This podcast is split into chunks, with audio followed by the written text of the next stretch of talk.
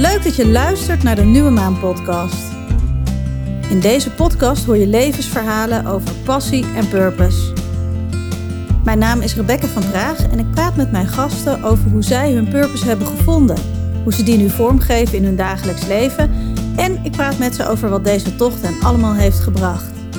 En dit is jouw podcast voor een flinke dosis inspiratie en handvatten als jij met meer bezieling en meer zingeving wil leven.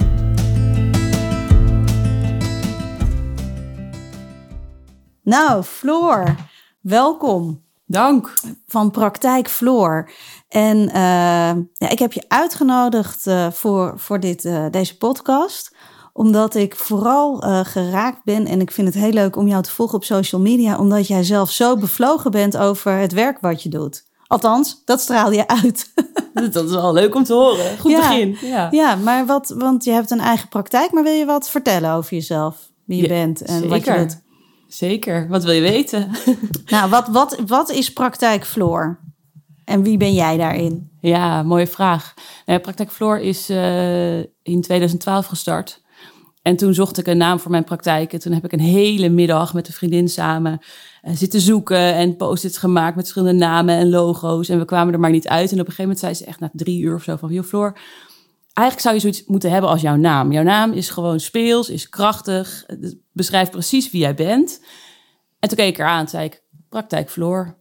En toen ze allebei heel hard lachen. Want we hadden echt de allermooiste namen bedacht. En de allermooiste volzinnen eronder. En uiteindelijk was het gewoon, nou, dit moet het gewoon zijn. Dus dat is nou bijna tien jaar geleden. Ja. En inmiddels um, is Praktijk Floor met mij meegegroeid. Dus dat startte als, als een kunstzinnige therapieplek, praktijk. Waarvan ik dacht, ik ga het gewoon proberen. Ik ga voor mezelf beginnen om te kunnen doen wat ik werkelijk wil. Namelijk therapie geven op mijn manier, in mijn tijd, met mijn middelen. Uh, aan een grote tafel, met warme thee en verse bloemen. En uh, als ik dat neer kan zetten, ga ik gewoon kijken wat het wordt. En nou, dat is uitgegroeid tot een, uh, een voltijd business. En en twee, twee meiden die, die met mij werken nu als therapeuten. Dus dat, ja, dat is Maar je, je geeft, je bent therapeut. Klopt. Met veel creatieve werkvormen. Maar ik had begrepen ook speciaal voor kinderen. Of, of maakt dat eigenlijk niet uit? Nou, in principe kan je met creatieve werkvormen met, met alle leeftijden aan de slag. Dat vind ik het fascinerende aan werken met kunst en ook uh, de therapievorm vanuit beeldende kunst. Um, iedere, ik, ja, ieder mens heeft een, heeft een creatieve ziel, is een creatief wezen. En als dat aangeraakt wordt, kunnen er dingen naar voren komen die je voorheen niet had bedacht of niet had voorzien, omdat het niet iets cognitiefs is, maar het is iets impulsiefs, het is iets creatiefs, het is iets intuïtiefs. En met kinderen werkt dat fantastisch. En op een gegeven moment heb ik die stroom gekozen, omdat kinderen gewoon mij ontzettend liggen en aan het hart gaan. En ik daar heel veel passie voor voel om er voor kinderen te zijn en hun ouders te helpen soms om de taal van het kind uh, te begrijpen. Daar kan ik wel meer over, dat klinkt vaag, maar dat kan ik wel concretiseren straks. Maar in principe is het voor alle leeftijden. Dus als er een volwassene bij aanklopt en zegt, Floor, uh, ik moet bij jou zijn. Dan zeg ik, nou, kom maar aan tafel zitten. En dan, uh, dan gaan we aan het werk. Want dat is, dat is de kracht van, van beeldende kunst. Je kan aan het werk, je hoeft niet te zoeken. Je hoeft niet jezelf te bevragen over wat er leeft. Ik hoef niet te vragen wat is er aan de hand. Het beeld laat het wel zien. En uh, het beeld geeft ook mogelijkheid tot ontwikkeling, tot beweging, tot een, een uh, ja, uh, ja, een, een kans eigenlijk.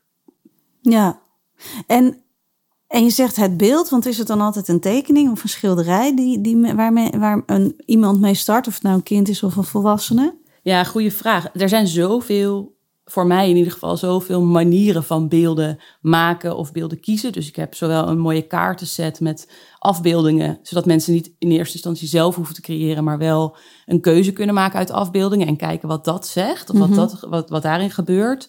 Dat werkt met kinderen ook heel goed, maar volwassenen ook zeker. En er wordt veel gemaakt. Dus inderdaad tekenen, schilderen, boetseren.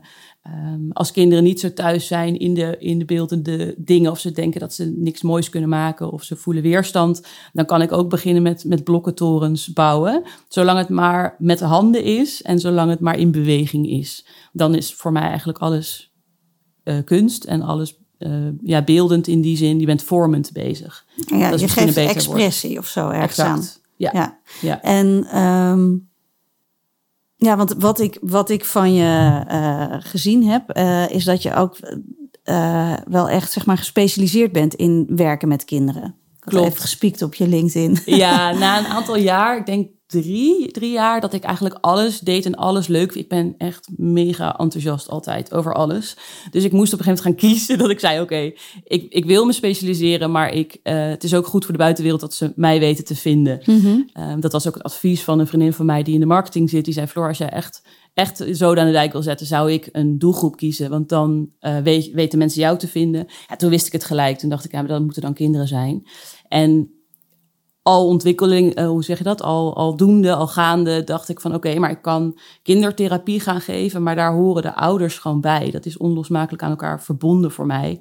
Um, dat wat er in het kind zich uit, dat, daar is vaak ook een ontwikkeling of een leermogelijkheid voor ouders het in te ontdekken. Um, dus toen heb ik, het, heb ik een ondertitel gemaakt. Dus dan was het praktijk Floor, uh, dan moet ik het goed zeggen. Kunstzinnige therapie voor kinderen en hun ouders waarin ik beeldend met het kind werk, waarin ik met het kind aan de slag ga, maar ouders heel erg meeneem in het proces. En ook het als een soort vertaalmiddel kan gebruiken van hey, dit is wat het kind laat zien in plaats van wat het laten horen. Want de, ja, vind maar eens woorden voor je boze gevoelens als kind. Maar dat wat, wat ze uiten op papier of in klei of in verf, of welke gesprekken ik met de kinderen heb, die kan ik vertalen naar ouders van hey Pama, dit is wat jullie kind eigenlijk nog meer nodig heeft van jullie. Hoe kunnen jullie dat bieden? In plaats van dat we alleen maar bezig zijn met dat kind minder boos te krijgen, dat we eigenlijk gaan kijken van hé, hey, wat, wat is er nou onderliggend aan de hand? En hoe kunnen we dat ondersteunen, zowel thuis of op school als daar eh, ook uh, problemen zijn? Ja, en dat, daar ga ik echt helemaal op aan. Of zo. Toen ik dat ontdekte van oké, maar ik ga kinderen begeleiden met hun ouders. Toen werd ik echt heel enthousiast. Toen ben ik heel veel boeken gaan lezen, heel veel supervisie ge, gekregen. Om daar beter in te worden. Omdat er zo. Ik, ik denk dat ik intuïtief heel snel kan zien wat, wat er aan de hand is. Maar ik wil het ook snappen en ik wil het ook begrijpen. En ik wil ook uitleg kunnen geven aan ouders. En ik krijg gewoon ook ouders die hele concrete vragen stellen. Maar hoe komt dat dan en wanneer is dat dan ontstaan? En wat gaan we eraan doen? En om dat dan zo goed mogelijk te begeleiden. Mm-hmm. Dus dat is de, uh, ja, de kennis vergroten was voor mij. Uh, dat, dat blijft echt fantastisch. En uh, de uitdaging is om vooral heel erg mezelf te blijven. Dus om heel erg in contact uh, te gaan met het kind en met de ouders.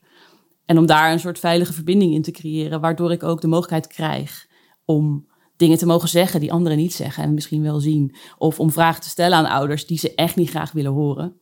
Maar als ik, ze, als ik hem gevraagd heb en er is gereageerd en we gaan aan het werk, dan krijg ik altijd een dankjewel terug. Mm-hmm. Dus uh, ja, en dat was in het begin nog super spannend, maar het wordt steeds gemakkelijker of het wordt steeds leuker ook om te doen. Ik voel het ja. echt als een, als een uitdaging om te kijken, oké, okay, hoe ver durf ik te gaan en ja, wat mag daaruit ja, voortkomen? Want, want je bent volgens mij, als ik het goed begrepen heb, echt gestart vanuit een opleiding voor creatief therapeut. Klopt. Ja, dat wist ik niet. Maar wat heel grappig is, is dat mijn vader daar jarenlang les aan heeft gegeven. Echt? Ja. Ook dus op de ik, hogeschool? Uh, nee, nee, dat, is, uh, uh, dat heette toen... Nee, dat is echt heel lang terug. Okay. Komt, komt na de uitzending. Gaan we daar even over de grasduinen. Leuk, leuk. Maar, um, maar dat wist ik niet. Want wat ik zag was vooral heel veel verhalen van kinderen. En, en dan een tekening of zo wat je dan post met, met wat je daar dan in geraakt heeft of wat je leuk vond in de dag. Maar wat is nou, wat is nou voor jou echt waarvan je zegt, ja, maar hier ga ik nou, hier gaat echt het vuur van branden en daarom doe ik wat ik doe? Ja, mooie vraag. Dat zijn verschillende dingen, maar, maar waar ik echt iedere dag weer blij van terugkom. En dat gebeurt minstens één keer per dag, dus daar ben ik ook heel dankbaar voor. Dus ik sta iedere ochtend op met ik mag weer. Is dat er iets geuit wordt of iets naar voren komt waar, wat iemand verrast. Dus dat kunnen pubers zijn die een ontdekking doen. Oh, maar Floor, eigenlijk zit het dus gewoon zo. En dat ze zelf een antwoord vinden op een vraag waarvan ze misschien niet eens wisten dat ze die vraag hadden, maar dat het wel lucht geeft. Of dat er, dat er in een zwaar proces iets humoristisch ontstaat. Dus het is geen, geen voorbedachte humor zoals de schoolfotograaf, maar uh, hè, even een grapje maakt om te laten lachen. Maar dat, dat er iets gebeurt in in de verbinding tussen mij en het kind of tussen mij en de jongeren. Waardoor er uh, openheid komt, dat het doorbroken wordt, dat er, dat er lucht komt bij iets wat eigenlijk al die tijd vastgezeten heeft of geen ruimte kon krijgen of niet gezien of niet gehoord is. uh, dat, ja, dat is helemaal niet concreet. ik hoor mezelf praten. Maar dat, daar ga ik echt van aan. Dat er iets nieuws ontstaat in het doen, in het handelen. In het, in, bij dat kind? Bij dat kind of, of tussen ons, eh, tussen mij en het kind. Daarom is het is een super egoïstisch vak. ik, ben, ik heb het helemaal voor mezelf gedaan. Ik word er zelf super blij van. Um, nee, er gebeurt iets in de, in, de, in de verbinding tussen mij en het kind... of tussen mij en de jongeren of tussen mij en de ouders. En daarin mag... Um, daarin gebeurt iets wat er eerder niet was. En dat vind ik creatie, dat vind ik uh, kunst. Maar als ik dan even heel, heel kort door de bocht, hè? Ja. Als ik een ouder zou zijn, zou ik denk ja, leuk in het moment, maar wat heb ik daaraan? Mooi. Ja. Mooi. Dat ene moment is vaak voedingsbodem voor een soort kettingreactie, een soort domino-effect. Dus op het moment, het is een soort aha-moment. Het is een soort, er kan, nou ja, wat ik net zei, lucht komen bij iets wat al die tijd uh, toxisch was. Of er mm kan beweging komen, iets wat al heel lang vastzit zonder dat het een stempel of een sticker krijgt. Oh, maar ik heb een trauma opgelopen toen en toen, dus daarom ben ik nu. Nee, daar gaat het niet over. Het gaat over een inzicht of een gevoel van: hé, hey, eerst lukte iets me niet en nu lukt het me wel. Of eerst begreep ik het niet en nu heb ik een gevoel erbij. Of ik heb er een plaatje bij. Of ik heb er een beeld bij. Waardoor het in beweging kan komen. En ik geloof erin dat als iets in beweging is, dat het kan groeien. Dat het, dat het, en dan gaat het soms heel snel. Dus bijvoorbeeld het kind wat zo vaak boos is, zo vaak in de contramine gaat, zo vaak overstuur is. En ouders zeggen, maar we snappen het gewoon niet, want we doen alles, weet je, we doen alles volgens het boekje en we proberen hem te begrijpen. En, mhm. en, en een kind ehm, wordt, wordt even begrepen in, in een sessie, krijgt de mogelijkheid om zijn toren die hij die, die, die gebouwd heeft even echt flink om te trappen. En die uitdaging te krijgen en die uitlaatklep eruit te laten gaan, waardoor die ergens doorheen kan bewegen, waardoor die niet steeds opnieuw boos hoeft te worden, maar waardoor die weet van, oh ja, dit mag er zijn, deze, deze emotie. En als ik ouders dat dan kan vertellen en een van de twee zegt, oh, maar wij mochten vroeger helemaal niet boos zijn, zou dat ermee te maken kunnen hebben dat ik dat nooit als kind, dat ik dat als kind nooit heb uitgeleefd? Ja, zou dat ermee te maken kunnen hebben? Dat zou kunnen. Wat weet je, wat gebeurt er bij jou nu? Nou, tranen bij pa. Oké, pa, wat gebeurt er? Uh, Waardoor zij, ouders bijvoorbeeld naar een andere manier naar boosheid gaan kijken, waardoor het kind dat ook niet meer hoeft uit te werken. Of in de praktijk één keer in de week de ruimte krijgt om echt, dan gaan we boze, gewoon boze toneelstukken spelen. Of we gaan echt met, met rode krijtjes gewoon een, een papier van twee bij twee meter helemaal vullen. Wow, een beetje die overtreffende trap opzoeken. En daar kan lucht komen en daar komt plezier bij. En vanuit het boze vuur gaan we juist allemaal uh, spetters maken en, en, en in beweging de vreugde opzoeken. En dan gaan we elkaar per ongeluk onderkladden, want het krijg je schoot uit en nu heb ik een rode kras op mijn hand. En daar de humor van en daar de lucht en de levendigheid bij. Ja, dan, dan, ja, als ik er alleen al over praat, dan denk ik, ja, dat, is, dat, dat wil je toch doen de hele dag. dat die speeltuin er is. Dus, dus heel vaak zeggen mensen tegen mij ook... oh, maar kindertherapie lijkt me zo pittig... om iedere dag kinderen te begeleiden die het zo lastig hebben. Want er, er zijn, ik heb nu over boosheid... maar er komen natuurlijk ook hele pittige casussen voorbij. Maar zo ervaar ik dat niet. Natuurlijk in de nevenactiviteiten en in de intake... en in het behandelplan maken... kan ik me wel zorgen maken over het kind... Maar in mijn werk is in de basis echt spelen. Is echt op zoek naar die beweging, naar de lucht, naar ja, naar iets ehm, ontdekken wat eerder nog niet ontdekt is. Ja, dus, dus ik hoor heel veel, ehm, zeg maar, ja, van die polariteiten, van die tegenstellingen. De zwaarte en, en, en lichtheid en uh, iets wat verborgen is en wat naar de oppervlakte komt. En dat je daar de hele tijd een soort van, ja, in ronddanst samen met het kind. Ja, mooi vertaald, mooi vertaald. En en in dat spel tussen licht en duister, of daar, daar kan, je kan dus heel diep gaan op het moment dat je ook heel veel lol kan hebben. Dus juist, want het klinkt nu heel luchtig en ik, maak, ik heb alleen maar plezier, maar juist omdat dat plezier en die veiligheid van het plezier ervaren er is, en dus niet een serieuze therapiesetting de hele tijd, kun je ook heel diep gaan. Dus als ik met een jongere het contact kan bereiken waarin we echt even die lachsalvo hebben, dat we echt vanuit ons buik even allebei helemaal dubbel liggen, kunnen we het een kwartier later echt de diepte ingaan. Mm Ehm, en ik denk dat dat mijn grootste drijfveer is om dat los te maken of om daar podium voor te bieden of om daar ruimte voor te scheppen. En soms hoef ik daar helemaal niks voor te doen. En soms ben ik weken aan het werken om, die, om dat lusje te vinden waar ik aan kan trekken. Of dat, ehm, ja. Mhm. Dus er gebeurt soms ook een aantal sessies niks. Wat misschien in de reguliere therapiewereld niet te, te, te bevatten valt, want je hebt, een, je hebt maar zoveel sessies. Ehm, maar dat is mijn uitdaging om daarin te vertrouwen en echt contact te blijven maken met dat wat er op dat moment is. En niks te willen bewerkstelligen of niks te willen forceren, maar echt te vertrouwen dat dat wat er is, dat het wel komt. En dan moeten we bezig blijven. Dus dan ga ik ander materiaal pakken, dan ga ik een andere invalshoek, dan gaan we een keertje helemaal niks doen. Doe ik het eerst 20 minuten, dan ga ik alleen maar zitten. En dan zeg ik ja, wat wil je? En is dat dan met, met kinderen wat je nu beschrijft, het proces dat er niks gebeurt? Of, um, ja, want ik kan me voorstellen dat, dat je daar dan. Hè, een kind gaat niet uit zichzelf bij jou aankloppen. Dus dat je heel erg moet werken ook aan vertrouwen. En dat het soms even duurt voordat een kind Klopt. echt laat zien wat er speelt. Klopt. En dat echt niks doen. Kijk, hele jonge kinderen, ik, ik stem me gewoon heel erg af. Dus er komen ook vijfjarigen. Die ga ik natuurlijk echt vanuit veiligheid begeleiden. Dus, dus op dat moment dat die binnenkomen, die komen met superveel bravoer binnen. En die, die breken de tent al af. Nou, dan is dat de start en dan durf ik ze wel te laten gaan. Maar als er een heel verlegen meisje van vijf binnenkomt, die echt die bedding nodig heeft, dan, dan bouwen we dat natuurlijk anders op. En dan ga ik juist eh, dan, dan, dan gaan we met de handpoppen, begin ik dan. Of dan geef ik ze juist sturing. Of dan nodig ik ze juist uit om iets te doen. Omdat dat ook veilig is. Dus de veiligheid gaat voorop. Maar wat ik net beschreef, inderdaad, met gewoon ook dat er soms helemaal niks gebeurt, is dat kan ook met pubers. Die zitten dan met de armen over elkaar aan tafel. ja, ik moet van mijn moeder en eh, ik weet ook niet wat ik hier doe. Ik zeg, joh, dan zit je dan. Nou, Ja, mooi kut van je. mooi kut. Ja, ja en dan, als dat dan mag zijn, dan, eh, dan, is, dan heb, je, heb je die gezamenlijkheid al. Dat je allebei niet weet, ik weet er niet waarom je komt. Ja, daar zitten we dan met z'n tweeën. Zullen, zullen we iets gaan doen? Of wil je, nee, nee, nee, ik ga niks doen. Ik kan niet tekenen. Oké, gaan we niet tekenen. Nou ja, en dat dan laten duren en daar dan eh, in contact over blijven. Ja. Dat vind ik echt de allerleukste uitdaging die er is. En met kinderen ben ik sturender.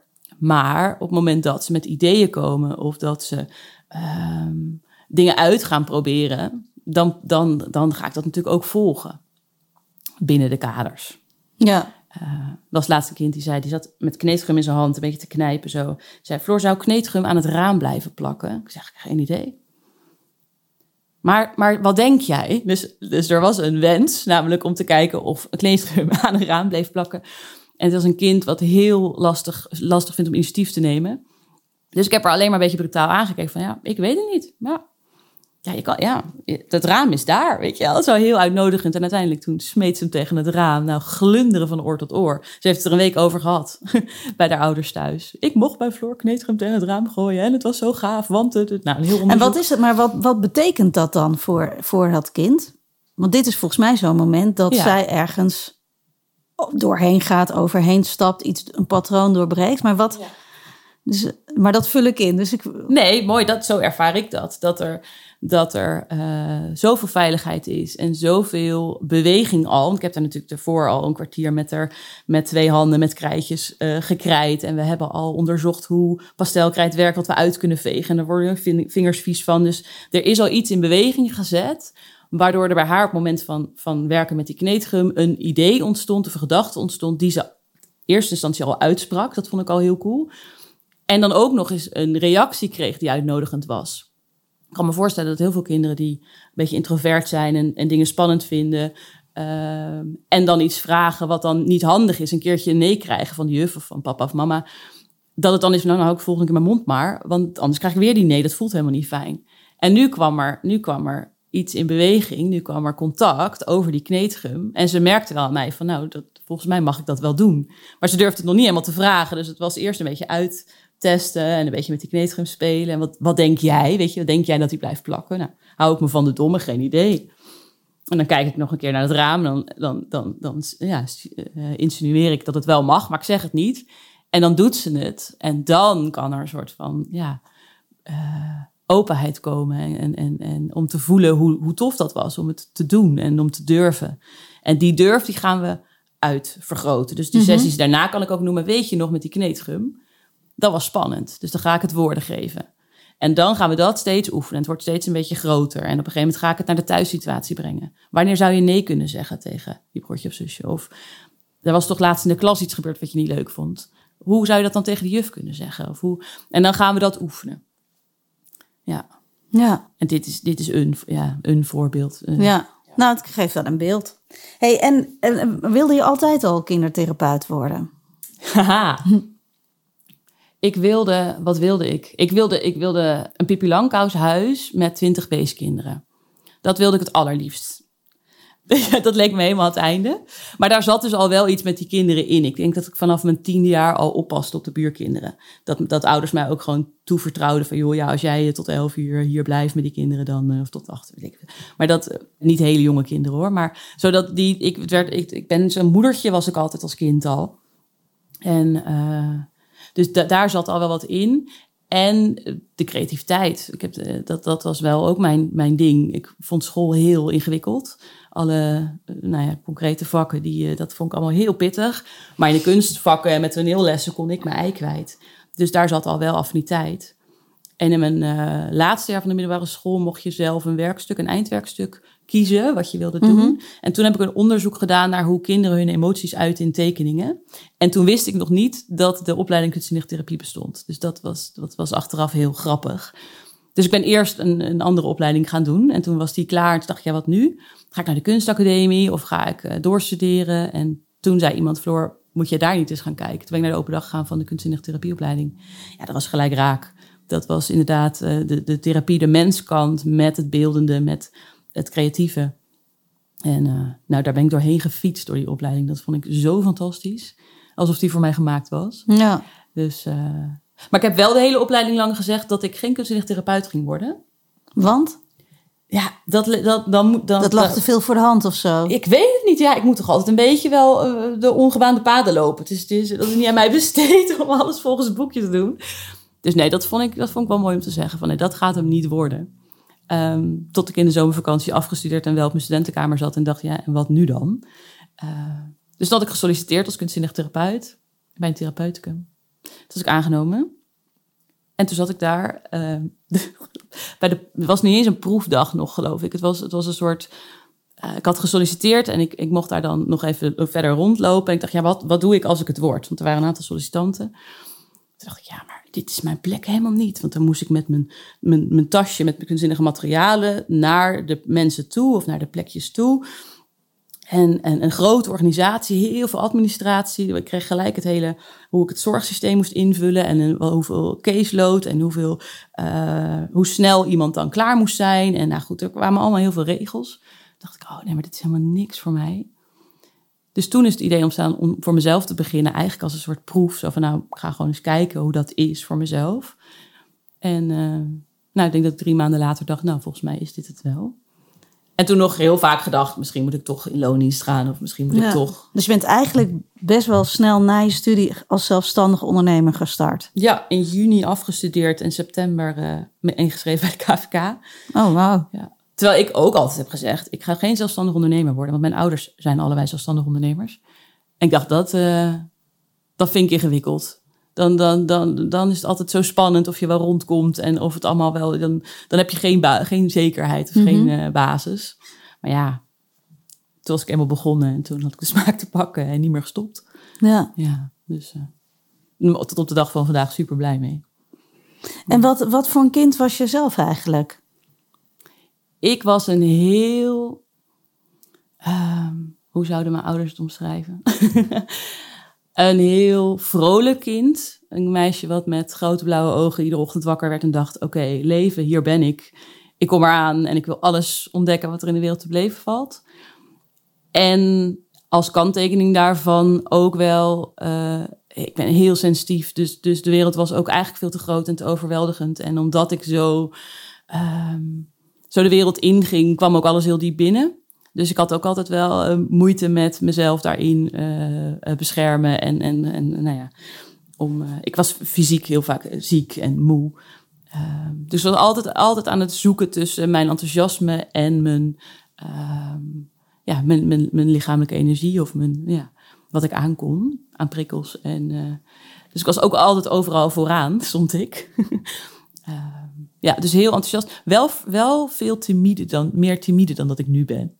Dat was wel, wel wat meer, wel ook een beetje kat uit de boom. En, en, uh, dus wel vooraan uit interesse. En ik nam alles in me op en ik zag alles en ik snapte alles en ik wilde ook alles. Maar wel minder, uh, ja, minder gedurfd, denk ik. Ja. Ja. Maar een heel vrij, blij kind. Tot ik naar de basisschool ging, want daar moest ik aan een bureautje uh, opdrachtjes maken. En kon ik niet meer lekker gewoon mijn, mijn weg volgen en mijn interesse volgen en mijn enthousiasme volgen. Toen moest het ineens op prestatie. En toen ging ik heel hard werken. Toen ben ik heel hard mijn best gaan doen. Ik was ook wel een ijverig kind, denk ik. Ja. Ben ik nog steeds, ja, denk ik. maar, en, maar ben je daar dan ook, heb jij zelf dan ook ooit daarin, of niet per se daarin, maar als kind begeleiding gehad in dingen waar je tegenaan liep of waar je ouders tegenaan liepen? Ja, zeker. Niet per se uh, therapie inderdaad, of niet uh, uh, dat mijn ouders pedagogische ondersteuning, maar wel de hele tijd de zoektocht van hé, hey, wat, ehm, wat maakt nou dat ik uh, me zo moe voel? Of wat maakt nou dat ik zo leegloop terwijl ik het leven zo fantastisch vind? Waarom lig ik nou weer op bed? Ik heb ook 2,5 jaar Fiverr gehad tijdens mijn studie. Oh ja. Dat soort dingen kwamen altijd op mijn pad. Van, oh, dan had ik weer iets waardoor ik niet kon leven. Terwijl het enige wat ik wilde was leven. Vanuit mijn enthousiasme en mijn mhm. nieuwsgierigheid. En uh, dat is wel een eindeloze zoektocht geweest. En misschien nog steeds wel. Waar ik wel begeleiding bij heb gehad, zeker.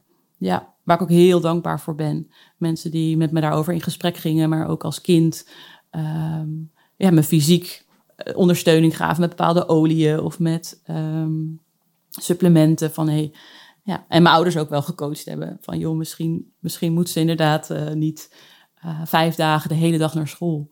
Misschien moet je, moet je er gewoon af en toe even thuis houden. Even een dagje gewoon bijkomen van alle, alle indrukken. Ja. Dus daar, daar ben ik wel lang mee aan het stoeien geweest. Maar daar komt ook mijn interesse wel weer vandaan. Want ik vond het mhm. ook magisch interessant hoe je ziel met je fysiek samenwerkt. En hoe uh, ja, mijn, persoonlijke interesses uh, ook soms kunnen zorgen dat ik over mijn grens ga. Uh, mijn please gedrag naar de hele wereld tevreden willen stellen. En daar, ja, dat is ook de grap natuurlijk, dat ik op een gegeven moment dacht van, oh ja, waarom ben ik eigenlijk therapeut? Dat iemand dat aan mij vroeg, van waarom ben je therapeut geworden? dacht ik, ja, dat is enerzijds wel omdat ik denk dat ik er goed in ben, omdat het me ligt. Maar anderzijds ook wel mijn grootste valkuil. Uh, om heel erg in te kunnen tunen bij iemand anders. En om daar ook uh, een soort, wat is het, vervulling van te krijgen om iemand te helpen. Daar ben, ik, dat, dat, daar, daar ben ik al wel tien jaar mee bezig, denk ik, de uitdaging om iemand niet te willen helpen maar om, om een spiegel te zijn of om een uitnodiging neer te leggen. Dus wanneer help ik iemand en wanneer kan ik er gewoon zijn en kan diegene zichzelf helpen? Dat is, dat is eigenlijk veel meer mijn uh, doel nu, of mijn, mijn, uh, ja, mijn inzet. En dat, dat gaat wel eens mis. Dan ga ik weer heel hard werken en denk, oh ja, dat hoef ik helemaal niet te doen. Ik mag gewoon uh, de vragen stellen, de uitnodiging geven, de basisvoorwaarden creëren waarin iemand zichzelf mm -hmm de spiegels kan, uh, ja, kan zien of de ontwikkeling kan doorlopen. Ja.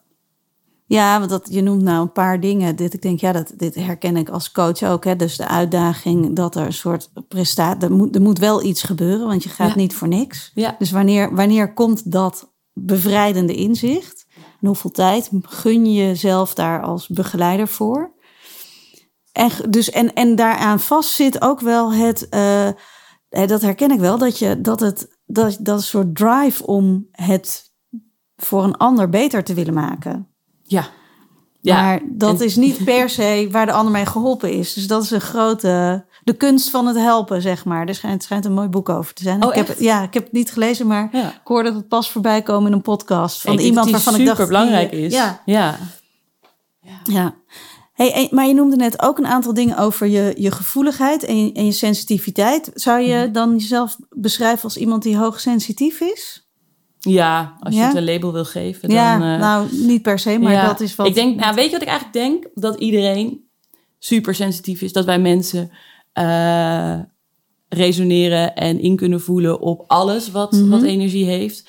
En dat we dat, dus dat ik dat ook doe.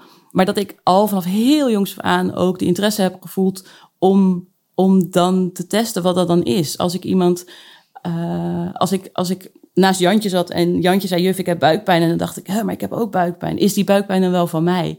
Daar, daar zat al een soort interesse in. Of als er klasgenootjes verliefd waren, dan was dat veel interessanter dan de wiskundeles of de, of de uitleg van waarover dan ook.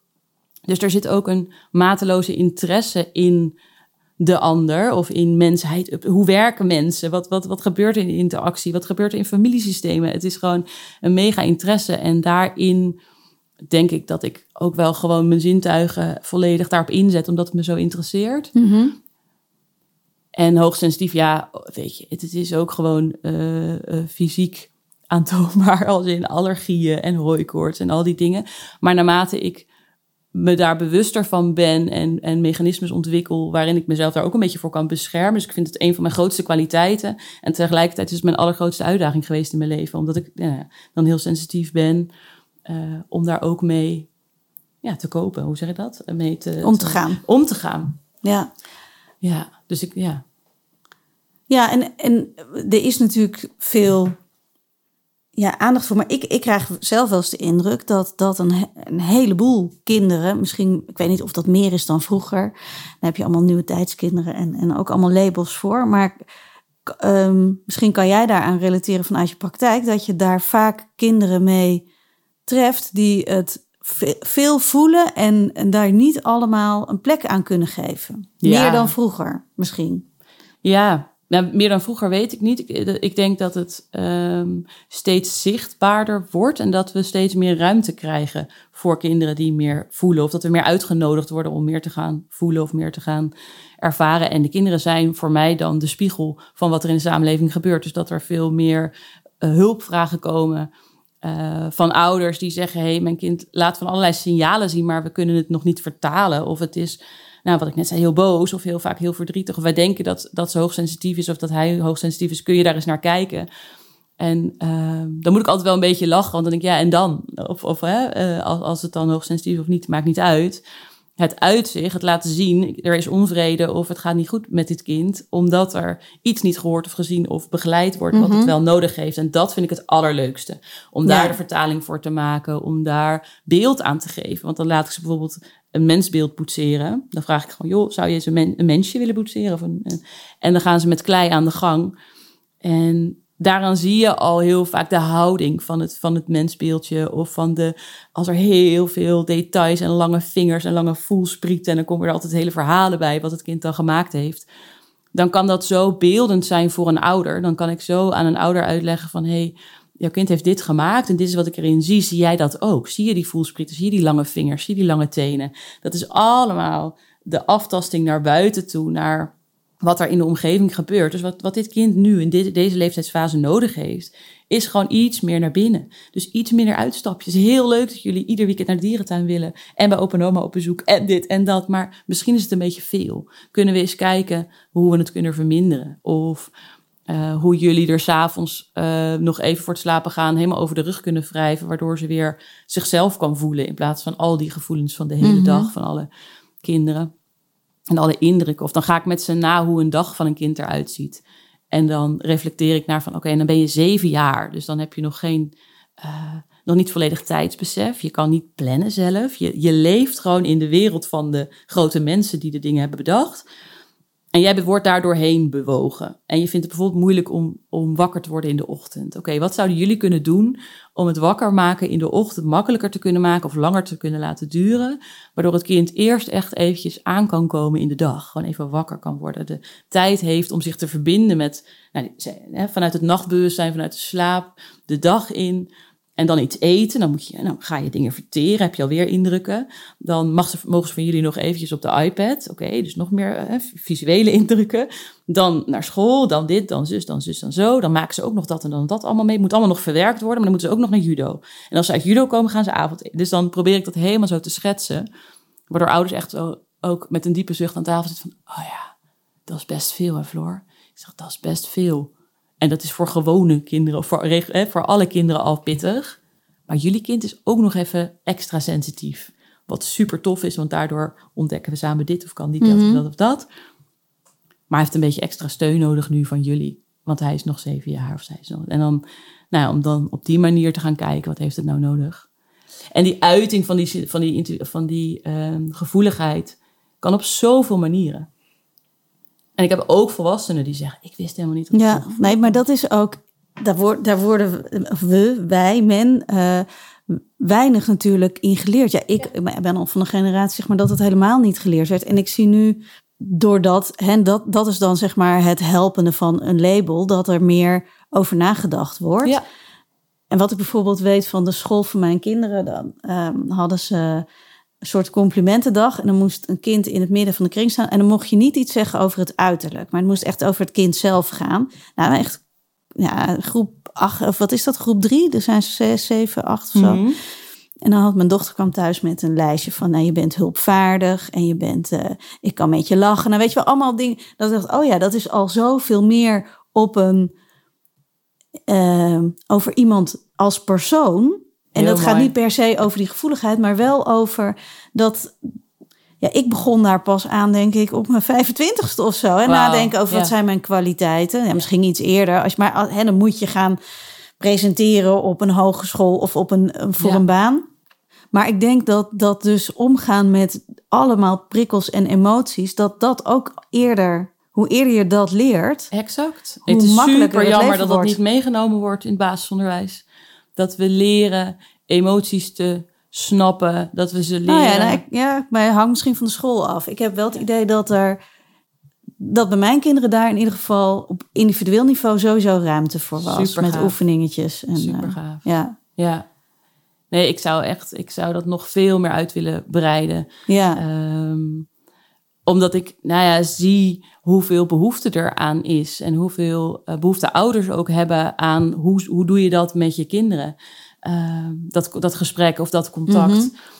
Ja, dus dat, uh, dat zou wel heel mooi zijn. Ik had net nog een leuke gedachte, maar die, daar kom ik nu even niet op. Ja, en, en de gedachte die ik krijg is dat ik denk, oh ja, het is wel, hè, dus um, de, de ouders die je beschrijft, of tenminste dat is mijn aanname, en ik ga hem nu checken, is het dan niet voor de, de groep ouders die heel bewust zijn over het ouderschap en die ook van alles zien bij een kind en die de ruimte en ook uh, de financiën hebben om daarmee met jou aan de slag te gaan? Ja, mooie aanname. Ik, ik, eh, ik wil hem wel tackelen. Oké, okay, kom maar dan. Want het is, uh, um, het is zo divers. Dat vind ik zo. Ik vind ouders die aankloppen zo ontzettend dapper.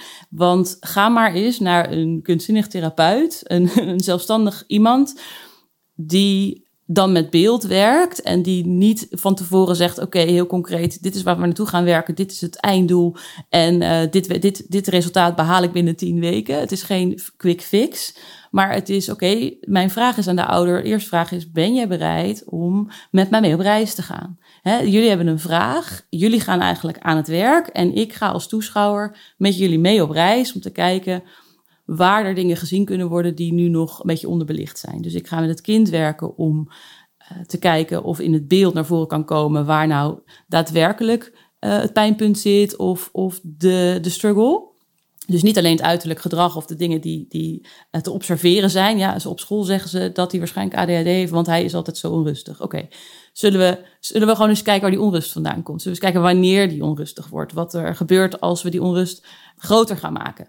Vinden jullie het oké als de eerste drie weken dat hij bij mij gekomen is, het gedrag nog een beetje erger wordt? Want dat is vaak wat er gebeurt. en als ze dan het lef hebben om te zeggen, ja, ja, dat willen wij wel. En dat kunnen ouders zijn die al een heel regulier GGZ-traject hebben belopen, maar daar niet het gewenste resultaat uit hebben gehaald. Dat kunnen ouders zijn die inderdaad zelf super bewust zijn en zeggen: Oké, Floor, wil je even meekijken? Want ik heb het idee dat het kind iets spiegelt wat ik niet helemaal zie. En bij mijn eigen coach kom ik er niet uit. Ja, dat klinkt um, wel uberbewust, ja. Ja, die heb je dus. Ja. Maar, maar ook gewoon mensen die zeggen... joh, ik heb van de IB'er, van de intern begeleider van de basisschool gehoord... Uh, dat jij met kinderen werkt. Wij willen eigenlijk helemaal niet nu naar een testlocatie... Um, om te kijken of die ADHD of weet ik wat heeft. Maar wil je gewoon eens meekijken? Um, ja, echt van alle lagen wel van de bevolking, om het zo maar te zeggen, komen ze bij mij. En wat ik het pijnlijke vind, is dat ik gewoon niet, niet betaald word door de overheid. Zeg maar niet, niet vergoed word door de overheid. Wel door de aanvullende zorgverzekering. En ik doe heel erg mijn best. Um, om dat zo te houden ook. Moet ik ook heel veel voor doen ja. om die vergoeding te krijgen. Maar het liefst zat, zat ik gewoon in het basispakket. Niet voor mezelf, maar voor die ouders. Zodat ik echt voor iedereen bereikbaar ben. En anderzijds merk ik ook, ik heb een moeder in de bijstand en die regelt het. die zorgt gewoon dat het lukt. Ja, dat vind ik heel gaaf. Dat je er zo voor gaat dat, dat, uh, dat je dat bekostigd krijgt. Ehm, ja, dus die uh, van alle lagen. Ja, nou dat is goed om te horen dat mijn aanname niet klopt dan. ja. ja, ja, mooi. hey, en um, als je nou kijkt naar, uh, hè, want we hebben het even teruggekeken, uh, wat, wat voor een kind jij was en, en waar misschien ook wel jou al eerste interesse gewekt werd in dit vak en, en hoe het nu is. Maar hoe, waar kijk je als je naar, naar voren kijkt in de tijd? Wat zie je jezelf dan over een aantal jaar doen? Ja, die vraag is me vaker gesteld en die het is heel grappig, want het, zo is mijn onderneming ook ontstaan dat het eigenlijk iedere keer stap voor stap um, in het moment voelde: oh, dit heb ik nu te doen. Mm-hmm. Dus um, ja, van het opstarten, dan die ene impulsieve actie met het inschrijven bij de KVK na drie maanden afgestudeerd te zijn. Um, en het pad bewandelen, dat is wat ik steeds doe. Dus ik, ik volg heel erg wat op dat moment klopt. En vorig jaar voelde ik van: hey, het lijkt me zo leuk om een collega te hebben. Um, ga ik dan zelf ergens solliciteren of ga ik gewoon zelf een plek creëren voor een collega? Nou, dat laatste heb ik nu gedaan. En dat heb ik dan heel rustig opgebouwd. Dus dat begon gewoon met, met dat zij twee casussen overnam van mij en dat we het daarover gingen hebben. En inmiddels werkt ze een volle dag uh, voor praktijkvloer, zeg maar, doet ze haar eigen uh, cliënten. En heb ik dus ook, toen op een gegeven moment dacht ik, oké, maar dat doet zij dan op maandag en ik zit er zelf op dinsdag, woensdag, donderdag het voelt eigenlijk alsof ik meer ruimte uh, kan gebruiken. Ik wilde ook fysiek meer ruimte om met ballen te kunnen gooien. En inmiddels is mijn palet zeg maar, van het beeldend uh, ook wel naar, naar uh, beeld, een beetje speltherapie achter gegaan. Dus er moet eigenlijk ook een, een wobbel komen. En er moet eigenlijk ook een wobbel? Zo, ja, zo'n zo'n yoga wobbel. Zo'n oh, halve ja. maan van hout. Oh, ja. En daar kan je zoveel leuke dingen mee doen. Um, ook om de speelsheid weer te triggeren en om in beweging te komen. Maar goed, meer ruimte. Nou goed, op zoek naar een nieuwe ruimte. Dus zo gaat, gaan steeds de wens of de verlangens zorgen dat ik in groei blijf en dat ik in beweging blijf. Uh, dus als jij zegt nu over een aantal jaar, dan denk ik, oh ja, ja, ik zou het wel tof vinden als er nog meer collega's bij komen. Dus dat ik, dat ik, en misschien wel van verschillende disciplines. Dus ik werk nu heel erg met dat beelden en daar komen mensen op af. En dat vind ik helemaal goud en daar ben ik heel goed in. Maar er zijn ook mensen die super goed zijn in psychomotorentherapie bijvoorbeeld. Of, en wat is dat? Dat is hoe, kijken hoe iemand beweegt? Ja, dus echt vanuit de beweging. Dus daar waar ik de kunst en het spel in zet, zet iemand van de psychomotoren, die zet meer de, de, de, combinatie van het psychische en het motorische. Dus dan ga je met ballen overgooien en over lijnen lopen. En uh, heel, heel toffe tak van sport ook. Echt, uh, echt super mooie therapie. En dat soort dingen, weet je, daar, daar kan ik er van alles nog bij bedenken wat daarbij kan. Dus dat zou kunnen. Uh, ik vind het leuk, je zit het volgens mij nu ik zit gewoon nu te bedenken. Ja, precies. Ja, ja, even, gewoon te voelen van, uh, van waar word ik blij van. Ja. Ja, ja dus dat, het kan echt alle kanten op in die zin. Als het maar heel erg klopt bij, um, ja, bij wat ik te doen heb. En ik heb ooit een keer tijdens een hardloopsessie een soort...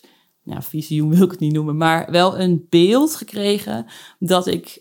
Ik was in een soort runners high en ik was heel lekker gewoon aan het lopen, lopen, lopen. En mijn benen gingen een soort van vanzelf. En ik liep op een lang pad. En dan ik zag aan het eind van het pad, dacht ik, het lijkt wel of daar een kind staat. En ik wist dat het een, geen fysiek kind was, maar ik zag het gewoon in, mijn, in een beeld of zo. Voor, hey, grappig, als daar een kind zou staan, wat is mijn verhouding dan tot dat kind? En dan was ik een beetje aan het, aan het visualiseren, zo, of aan het uh, fantaseren van wat zou dat dan zijn. En op een gegeven moment dacht ik, maar er er niet één, er zijn er twee, drie, vier, vijf. En er werden er steeds meer. En op een gegeven moment voelde ik een soort van, dat ik, dat ik gevoelsmatig een soort zweefde. En dat ik over die kinderen, en het werden er echt honderden. Dus het voelde heel erg zo van, oh ja, ik wil iets neerzetten. Of ik ben iets aan het neerzetten wat gewoon een soort kruisbestuiving mag zijn. Ik wil gewoon heel, ja, heel veel kinderen raken of, of bereiken. Met mijn volwassen kindstuk. Ik heb ook wel eens kinderen die vragen: ben je nou eigenlijk een kind of ben je een volwassene? En dat ik voel me, prachtig. Dat is zo fijn. Daar werd ik zo in gezien. Ik voel me echt een kind in een, in een volwassen stuk waardoor ik dat contact kan maken. Dus ik wil gewoon heel veel contact maken met heel veel kinderen. Dus daarom misschien ook dat Pipi Langkous ja. met die twintig weeskinderen. Dat is helemaal niet zo'n gek idee. Alleen ik voel twintig niet meer kloppend. Ik wil gewoon nog veel meer ruimte hebben um, voor, voor kinderen die langs hoppen eigenlijk. Die gewoon een aantal weken met me mee op pad gaan en dan weer een eigen pad gaan. En wat zou je zeggen dan wat je elke keer weer probeert te doen met dat kind? Of samen met dat kind? Is het dan in één zin te vatten? Of waar ben je op gericht? Ja, misschien wel. Dat klinkt ook echt heel zweverig. Nou, dat- ja, ik kan dat wel hebben. Ja, ik dus kan het wel hebben. Nee, maar ja, als ik dan echt, dat- echt dat het kind echt contact mag maken met wie die in wezen is. En dat ik dat kan faciliteren. Dus om echt de ruimte te scheppen. Dat vind ik niet zo zweverig hoor. Dus het- nee, nee, goed, nee, het voelt voor mij ook helemaal. Het, het, het Nee, dus je gewoon heel eigenlijk- logisch. Wat ik hoor is van ja, dat, dat via jouw werk of manier van werken het kind dichter bij zichzelf kan komen. Ja. Wie die in de kern is. ja, en dat daar gewoon de ruimte voor is en de speelsheid en het contact. Ja, en misschien ook al dat, hè, want je hebt net wat voorbeelden genoemd: onzekerheid en, en, en boosheid en al die fus van emoties, een soort ja, laag die dan om, nou in dit geval een kind, maar ik denk ook om ieder mens heen kan Mhm. zitten, dat je daar helpt een beetje doorheen te komen, zodat je Ja. bij de kern komt. Ja, Ik vond het ook mooi, je had een, een voorbeeld, een, een verhaal van een kind dat eh, boos was op een broertje. Hmm. En eh, uiteindelijk, na een weet je welk verhaal ik bedoel? En dat moet je ja. misschien zelf vertellen, want ik eh, kan hem me niet helemaal herinneren. Ja, het is voor mij ook al lang geleden. Want ik heb hem laatst nog gepost, maar het was wel een, eh bij de casus van twee, drie jaar geleden. Een jongetje die inderdaad echt pissig was en eh, gefrustreerd was over zijn broertje. En door dat helemaal te laten zijn, ze ging het uitvergroten. Ik zei oh jee, maar zo'n rotbroertje. En, die, en hij had dan ook een beetje verteld hoe dat dan zat. We hadden het met poppetjes ook uitgespeeld op tafel. Ik zeg, hoe werkt dat dan met dat broertje van jou? Wanneer komt hij dan? Waarom is hij zo irritant? Ja, dan zit ik op de bank en dan wil hij precies op dat plekje zitten. En de, de, de, de, de.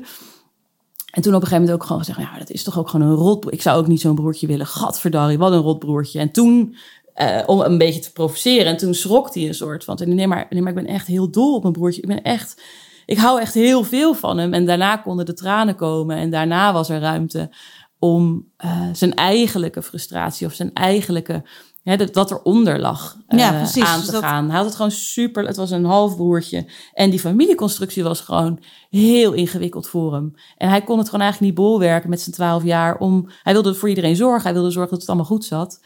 En dit broertje had een lastige periode, dus die zette de boel behoorlijk op stelte. En dat vond hij eigenlijk gewoon heel ingewikkeld. Ja, En door daarover te kunnen hebben en daar podium aan te geven. En uiteindelijk ook te vragen, wat zou je nu het allerliefste willen? En het ene kind zegt, onder een dekentje in de hoek. Kon ik aan, nou gaan we onder een dekentje.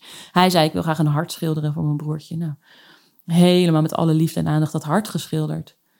Ehm, en dat, dat, ja, dat is het mooiste wat er is om te doen. En hij doet het zelf, want ik hoefde echt alleen maar de vraag te stellen. Ja. Ik kon het ook niet bedenken wat erachter zat. Of wat, ik weet het ook vaak helemaal niet waar ik heen ga. Nee. Super spannende sessies soms. ja. Echt, ik heb geen idee waar dit heen gaat. Of ik het wel goed doe. Dus dan is het de hele tijd de vraag, oké, voelt het nog? Ja, zeg maar, kan ik, het, kan ik dit proces dragen? Kan ik mezelf dragen? Kan ik aanwezig blijven? En als dat een ja is, dan kan ik door. Mhm. En anders moet ik een andere weg inslaan. Gewoon tijdens Ja. de sessie. Ja. En daar krijg ik ook, weet je, daar, daar zoek ik ook steun bij. Want wat het allerbelangrijkste voor mij is, is dat ik zuiver blijf kijken. En ik weet dat je als mens nooit zuiver bent. Want ik heb mijn ervaringen, ik heb mijn pijnstukken. Kind met heimwee vraagstukken, die zijn voor mij echt heel pittig. Want ik was een kind met heimwee, echt enorm. Dus dan moet ik altijd eventjes, oké, wat is van mij, wat is van die ander? Dan doe ik ook voor de sessie nog even een extra oefeningetje om te zorgen dat ik niet in mijn eigen pijn terechtkom of in Mhm. mijn eigen stuk. En dat lukt natuurlijk nooit helemaal, maar die intentie vind ik heel belangrijk. En ook om ten alle tijde mijn steun te blijven zoeken in de processen die ik doorloop.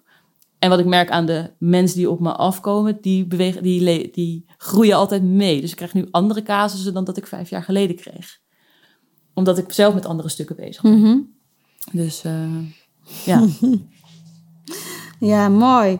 Hey, ehm, ja, ik heb, ik, je hebt heel veel verteld. Is er, is er voor jou nog een los eindje voor nu?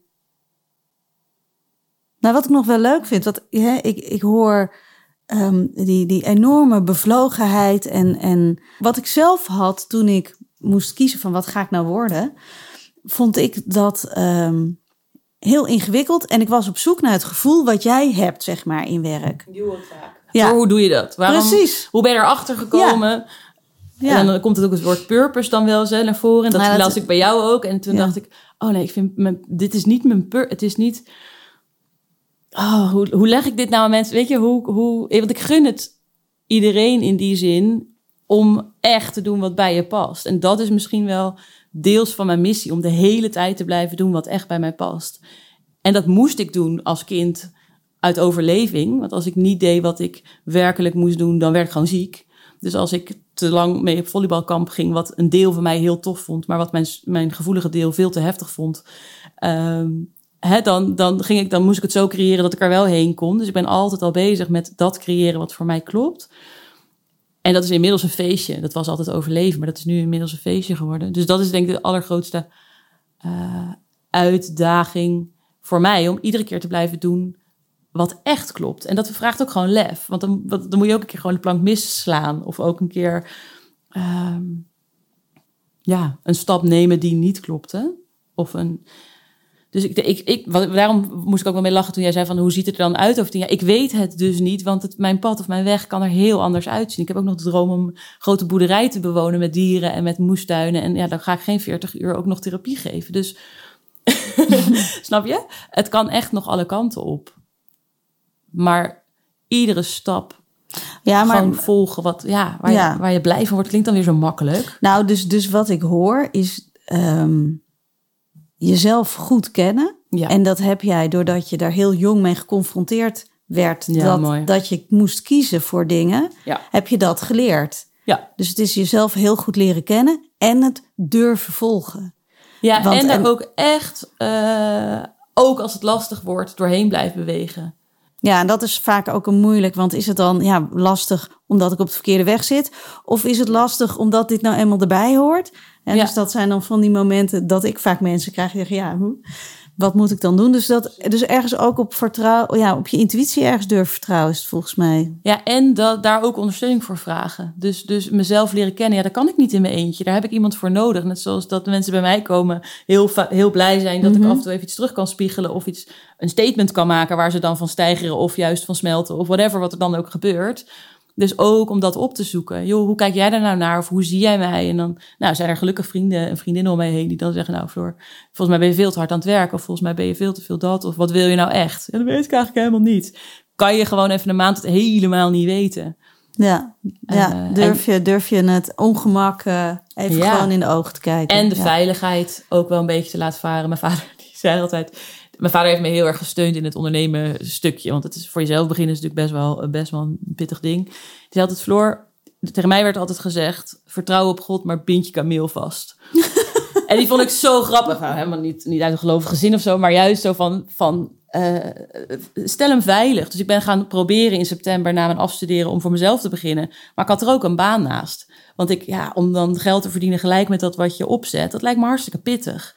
Dus om iedere keer die balans op te zoeken. Oké, ik ga dit, dit uitproberen, dit pilot, maar ik ga niet al mijn schepen verbranden. Dus ik, ging, ik ben gewoon steeds zo stapje voor stapje. Ja. En uitproberen, ook gewoon een beetje ballen hebben. Ja. Ja. Ja. Ik heb nou echt wel een nacht wakker gelegen, kan ik je echt wel vertellen. Echt, uh, en nog steeds wel eens. Na de zomervakantie ook, moest ik weer beginnen. Met dat ik dacht, wat, wat, wat heb ik, wat doe ik dan ook alweer? Wie ben ik ook alweer als therapeut? En wat komen mensen bij mij halen? En dan maar gewoon weer gewoon doen. Oké, okay, ik wou net vragen, hoe ga je dan over die drempel heen? Ja, goed voorbereiden wel. Ik ben wel van de voorbereiding. En dan uh, doen. Ja. En voelen dat je het doodeng vindt en dan met iemand sparren. Denk dat ik het niet kan. Oh, denk je dat? Interessant. Waarom denk je dat? En dan nou, weer even daarover in gesprek en weer even iets in beweging zetten. En dan uh, weer door. Ja. ja. Nou, Dankjewel voor je gesprek. Ik ja, heb, uh, ik heb een, uh, een verhalenboekje. Oh, die... dacht misschien kan je daar nog wat mee in de Zeker. praktijk. Met een kindertekeningetje erin. Nou, Dit wel van mijn dochter ooit wat gemaakt. Ontzettend lief. Dank. Ja, fijn. Dankjewel, Floor.